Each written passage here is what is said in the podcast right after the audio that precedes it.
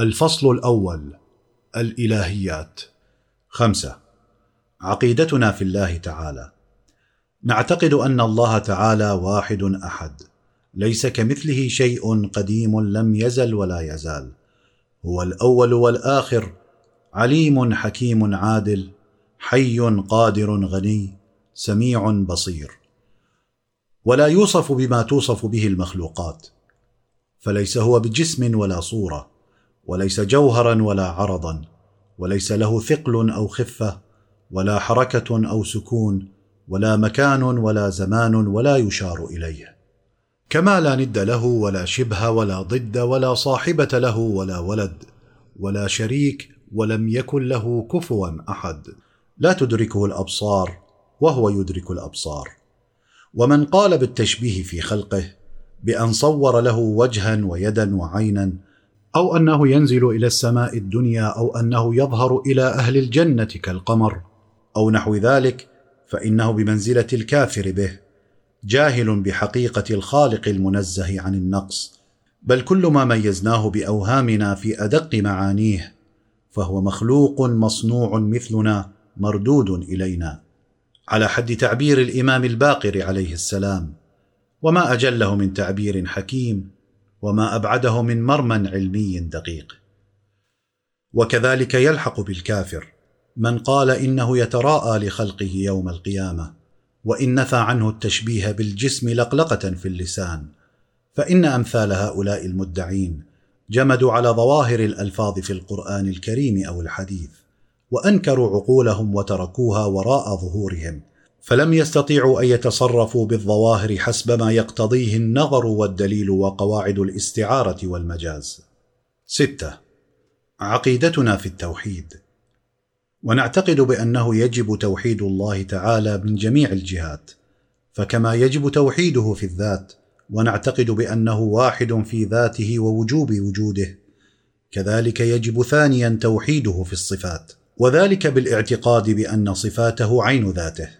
كما سيأتي بيان ذلك. وبالاعتقاد بأنه لا شبه له في صفاته الذاتية فهو في العلم والقدرة لا نظير له وفي الخلق والرزق لا شريك له وفي كل كمال لا ند له. وكذلك يجب ثالثا توحيده في العبادة فلا تجوز عبادة غيره بوجه من الوجوه. وكذا إشراكه في العبادة في أي نوع من أنواع العبادة واجبة أو غير واجبة.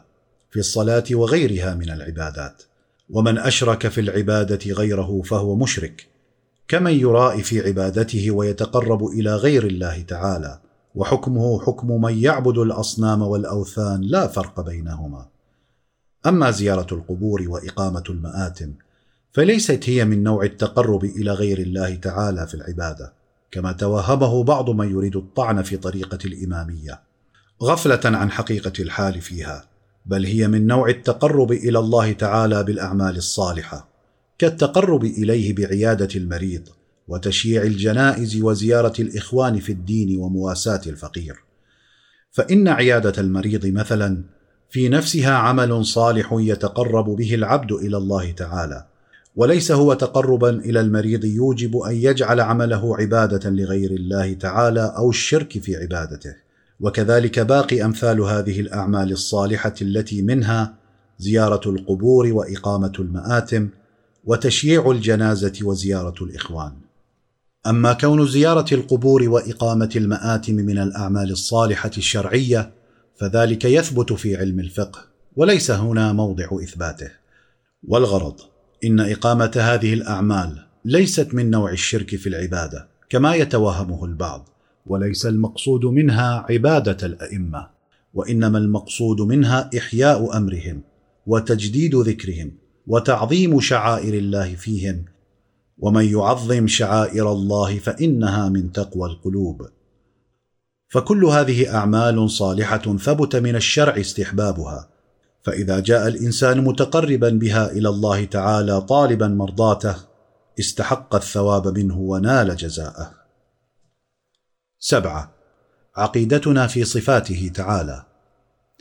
ونعتقد أن من صفاته تعالى الثبوتية الحقيقية الكمالية التي تسمى بصفات الجمال والكمال كالعلم والقدرة والغنى والإرادة والحياة هي كلها عين ذاته ليست هي صفات زائدة عليها وليس وجودها إلا وجود الذات فقدرته من حيث الوجود حياته وحياته قدرته بل هو قادر من حيث هو حي وحي من حيث هو قادر لا إثنينية في صفاته ووجودها وهكذا الحال في سائر صفاته الكمالية.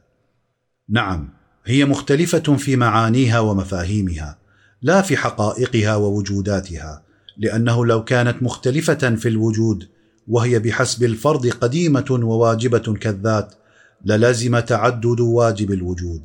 ولانثلمت الوحدة الحقيقية وهذا ما ينافي عقيدة التوحيد. وأما الصفات الثبوتية الإضافية كالخالقية والرازقية والتقدم والعلية فهي ترجع في حقيقتها إلى صفة واحدة حقيقية وهي القيومية لمخلوقاته. وهي صفة واحدة تنتزع منها عدة صفات باعتبار اختلاف الآثار والملاحظات. وأما الصفات السلبية التي تسمى بصفات الجلال فهي ترجع جميعها إلى سلب واحد هو سلب الإمكان عنه. فإن سلب الإمكان لازمه بل معناه سلب الجسمية والصورة والحركة والسكون والثقل والخفة وما إلى ذلك بل سلب كل نقص. ثم إن مرجع سلب الإمكان في الحقيقة إلى وجوب الوجود ووجوب الوجود من الصفات الثبوتية الكمالية فترجع الصفات الجلالية السلبية آخر الأمر إلى الصفات الكمالية الثبوتية. والله تعالى واحد من جميع الجهات لا تكثر في ذاته المقدسة ولا تركيب في حقيقة الواحد الصمد. ولا ينقضي العجب من قول من يذهب إلى رجوع الصفات الثبوتية إلى الصفات السلبية. لما عز عليه أن يفهم كيف أن صفاته عين ذاته فتخيل أن الصفات الثبوتية ترجع إلى السلب ليطمئن إلى القول بوحدة الذات وعدم تكثرها فوقع بما هو أسوأ إذ جعل الذات التي هي عين الوجود ومحض الوجود والفاقدة لكل نقص وجهة إمكان جعلها عين العدم ومحض السلب. أعاذنا الله من شطحات الأوهام وزلات الأقلام. كما لا ينقضي العجب من قول من يذهب إلى أن صفاته الثبوتية زائدة على ذاته. فقال بتعدد القدماء ووجود الشركاء لواجب الوجود أو قال بتركيبه تعالى عن ذلك. قال مولانا أمير المؤمنين وسيد الموحدين عليه السلام وكمال الإخلاص له نفي الصفات عنه لشهادة كل صفة أنها غير الموصوف وشهادة كل موصوف أنه غير الصفة. فمن وصف الله سبحانه فقد قرنه ومن قرنه فقد ثناه ومن ثناه فقد جزأه ومن جزأه فقد جهله. ثمانية عقيدتنا بالعدل. ونعتقد أن من صفاته تعالى الثبوتية الكمالية أنه عادل غير ظالم فلا يجور في قضائه ولا يحيف في حكمه يثيب المطيعين وله أن يجازي العاصين ولا يكلف عباده ما لا يطيقون ولا يعاقبهم زيادة على ما يستحقون. ونعتقد أنه سبحانه لا يترك الحسن عند عدم المزاحمة ولا يفعل القبيح لأنه تعالى قادر على فعل الحسن وترك القبيح مع فرض علمه بحسن الحسن وقبح القبيح وغناه عن ترك الحسن وعن فعل القبيح فلا الحسن يتضرر بفعله حتى يحتاج إلى تركه ولا القبيح يفتقر إليه حتى يفعله وهو مع كل ذلك حكيم لا بد أن يكون فعله مطابقا للحكمة وعلى حسب النظام الأكمل. فلو كان يفعل الظلم والقبح تعالى عن ذلك فإن الأمر في ذلك لا يخلو عن أربع صور. واحد أن يكون جاهلا بالأمر فلا يدري أنه قبيح. اثنان أن يكون عالما به ولكنه مجبور على فعله وعاجز عن تركه. ثلاثة أن يكون عالما به وغير مجبور عليه. ولكنه محتاج إلى فعله. أربعة أن يكون عالما به وغير مجبور عليه ولا يحتاج إليه فينحصر في أن يكون فعله له تشهيا وعبثا ولهوا وكل هذه الصور محال على الله تعالى وتستلزم النقص فيه وهو محض الكمال. فيجب أن نحكم أنه منزه عن الظلم وفعل ما هو قبيح. غير أن بعض المسلمين جوز عليه تعالى فعل القبيح تقدست أسماؤه فجوز أن يعاقب المطيعين ويدخل الجنة العاصين بل الكافرين وجوز أن يكلف العباد فوق طاقتهم وما لا يقدرون عليه. ومع ذلك يعاقبهم على تركه وجوز أن يصدر منه الظلم والجور والكذب والخداع وأن يفعل الفعل بلا حكمة وغرض ولا مصلحة ولا فائدة بحجة أنه لا يسأل عما يفعل وهم يسألون. فرب أمثال هؤلاء الذين صوروه على عقيدتهم الفاسدة ظالم جائر سفيه لاعب كاذب مخادع يفعل القبيح ويترك الحسن الجميل. تعالى الله عن ذلك علوا كبيرا. وهذا هو الكفر بعينه. وقد قال الله تعالى في محكم كتابه وما الله يريد ظلما للعباد. وقال والله لا يحب الفساد. وقال وما خلقنا السماوات والأرض وما بينهما لاعبين. وقال وما خلقت الجن والإنس إلا ليعبدون. إلى غير ذلك من الآيات الكريمة سبحانك ما خلقت هذا باطلا. تسعة. عقيدتنا في التكليف. نعتقد أنه تعالى لا يكلف عباده إلا بعد إقامة الحجة عليهم. ولا يكلفهم إلا ما يسعهم وما يقدرون عليه وما يطيقونه وما يعلمون لأنه من الظلم تكليف العاجز والجاهل غير المقصر في التعليم. أما الجاهل المقصر في معرفة الأحكام والتكاليف فهو مسؤول عند الله تعالى ومعاقب على تقصيره. إذ يجب على كل إنسان أن يتعلم ما يحتاج إليه من الأحكام الشرعية. ونعتقد أنه تعالى لا بد أن يكلف عباده ويسن لهم الشرائع وما فيه صلاحهم وخيرهم ليدلهم على طرق الخير والسعادة الدائمة ويرشدهم إلى ما فيه الصلاح ويزجرهم عما فيه الفساد والضرر عليهم وسوء عاقبتهم. وإن علم أنهم لا يطيعونه لأن ذلك لطف ورحمة بعباده وهم يجهلون أكثر مصالحهم وطرقها في الدنيا والآخرة. ويجهلون الكثير مما يعود عليهم بالضرر والخسران. والله تعالى هو الرحمن الرحيم بنفس ذاته وهو من كماله المطلق الذي هو عين ذاته ويستحيل أن ينفك عنه. ولا يرفع هذا اللطف وهذه الرحمة أن يكون العباد متمردين على طاعته غير منقادين إلى أوامره ونواهيه. عشرة عقيدتنا في القضاء والقدر. ذهب قوم وهم المجبرة إلى أنه تعالى هو الفاعل لأفعال المخلوقين فيكون قد أجبر الناس على فعل المعاصي وهو مع ذلك يعذبهم عليها وأجبرهم على فعل الطاعات ومع ذلك يثيبهم عليها لأنهم يقولون إن أفعالهم في الحقيقة أفعاله وإنما تنسب إليهم على سبيل التجوز لأنهم محلها ومرجع ذلك إلى إنكار السببية الطبيعية بين الأشياء. وأنه تعالى هو السبب الحقيقي لا سبب سواه.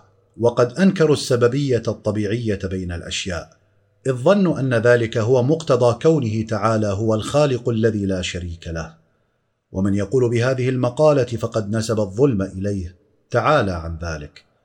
وذهب قوم آخرون وهم المفوضة إلى أنه تعالى فوض الأفعال إلى المخلوقين ورفع قدرته وقضاءه وتقديره عنها باعتبار أن نسبة الأفعال إليه تعالى تستلزم نسبة النقص اليه وأن للموجودات أسبابها الخاصة وإن انتهت كلها إلى مسبب الأسباب والسبب الأول وهو الله تعالى.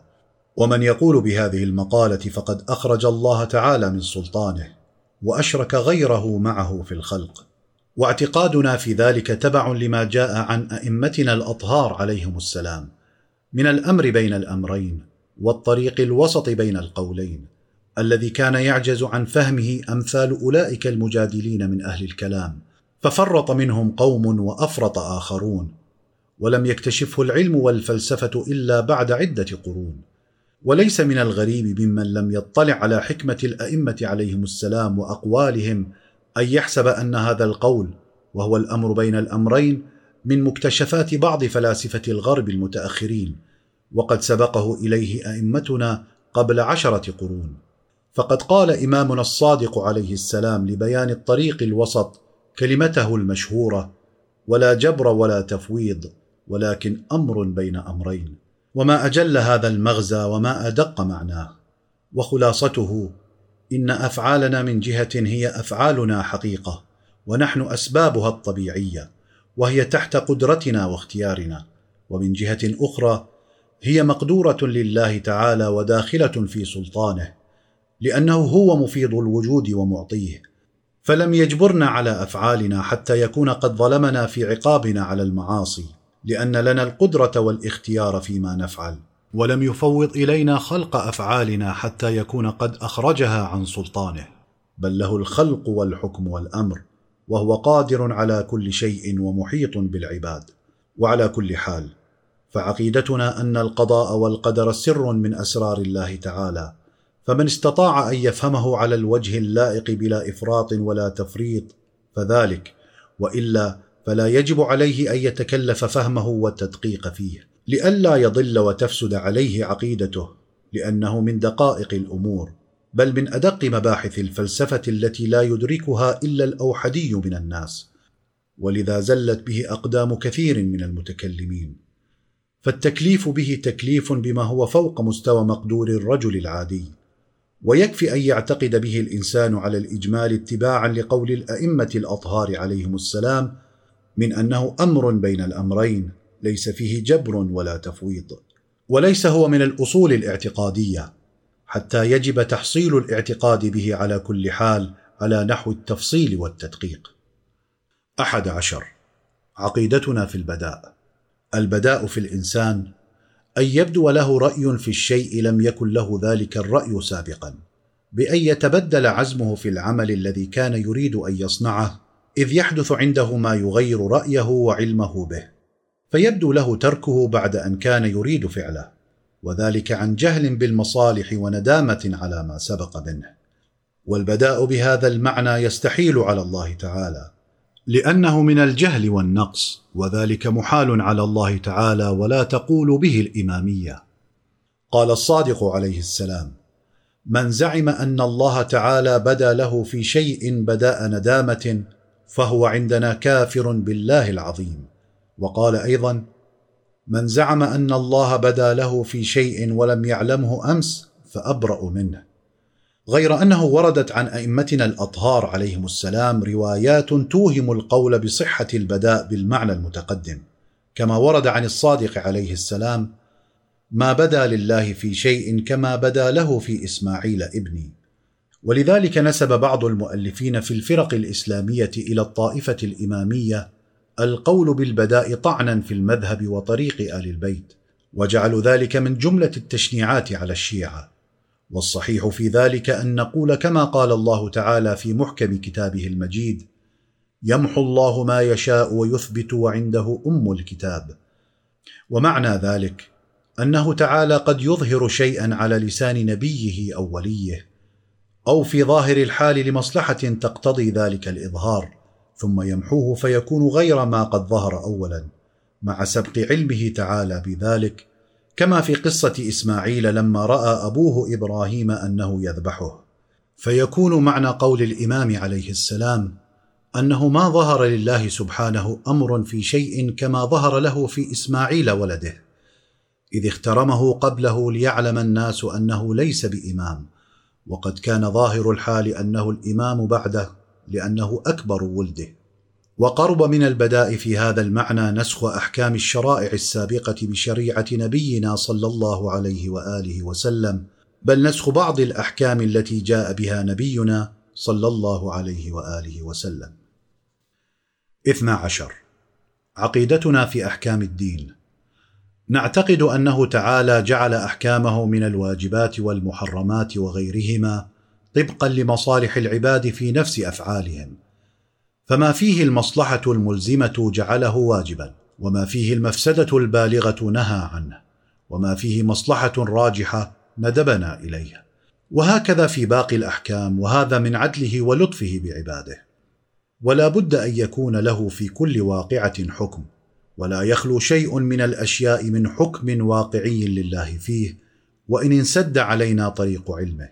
ونقول أيضا إنه من القبيح أن يأمر بما فيه المفسدة أو ينهى عما فيه المصلحة. غير أن بعض الفرق من المسلمين يقولون إن القبيح ما نهى الله تعالى عنه والحسن ما أمر به فليس في نفس الأفعال مصالح أو مفاسد ذاتية ولا حسن أو قبح ذاتيان وهذا قول مخالف للضرورة العقلية. كما أنهم جوزوا أن يفعل الله تعالى القبيح فيأمر بما فيه المفسدة وينهى عما فيه المصلحة وقد تقدم أن هذا القول فيه مجازفة عظيمة وذلك لاستلزامه نسبة الجهل أو العجز إليه سبحانه. تعالى علوا كبيرا. والخلاصة أن الصحيح في الاعتقاد أن نقول أنه تعالى لا مصلحة له ولا منفعة في تكليفنا بالواجبات ونهينا عن فعل ما حرمه بل المصلحة والمنفعة ترجع لنا في جميع التكاليف. ولا معنى لنفي المصالح والمفاسد في الأفعال المأمور بها والمنهي عنها فإنه تعالى لا يأمر عبثا ولا ينهى جزافا وهو الغني عن عباده.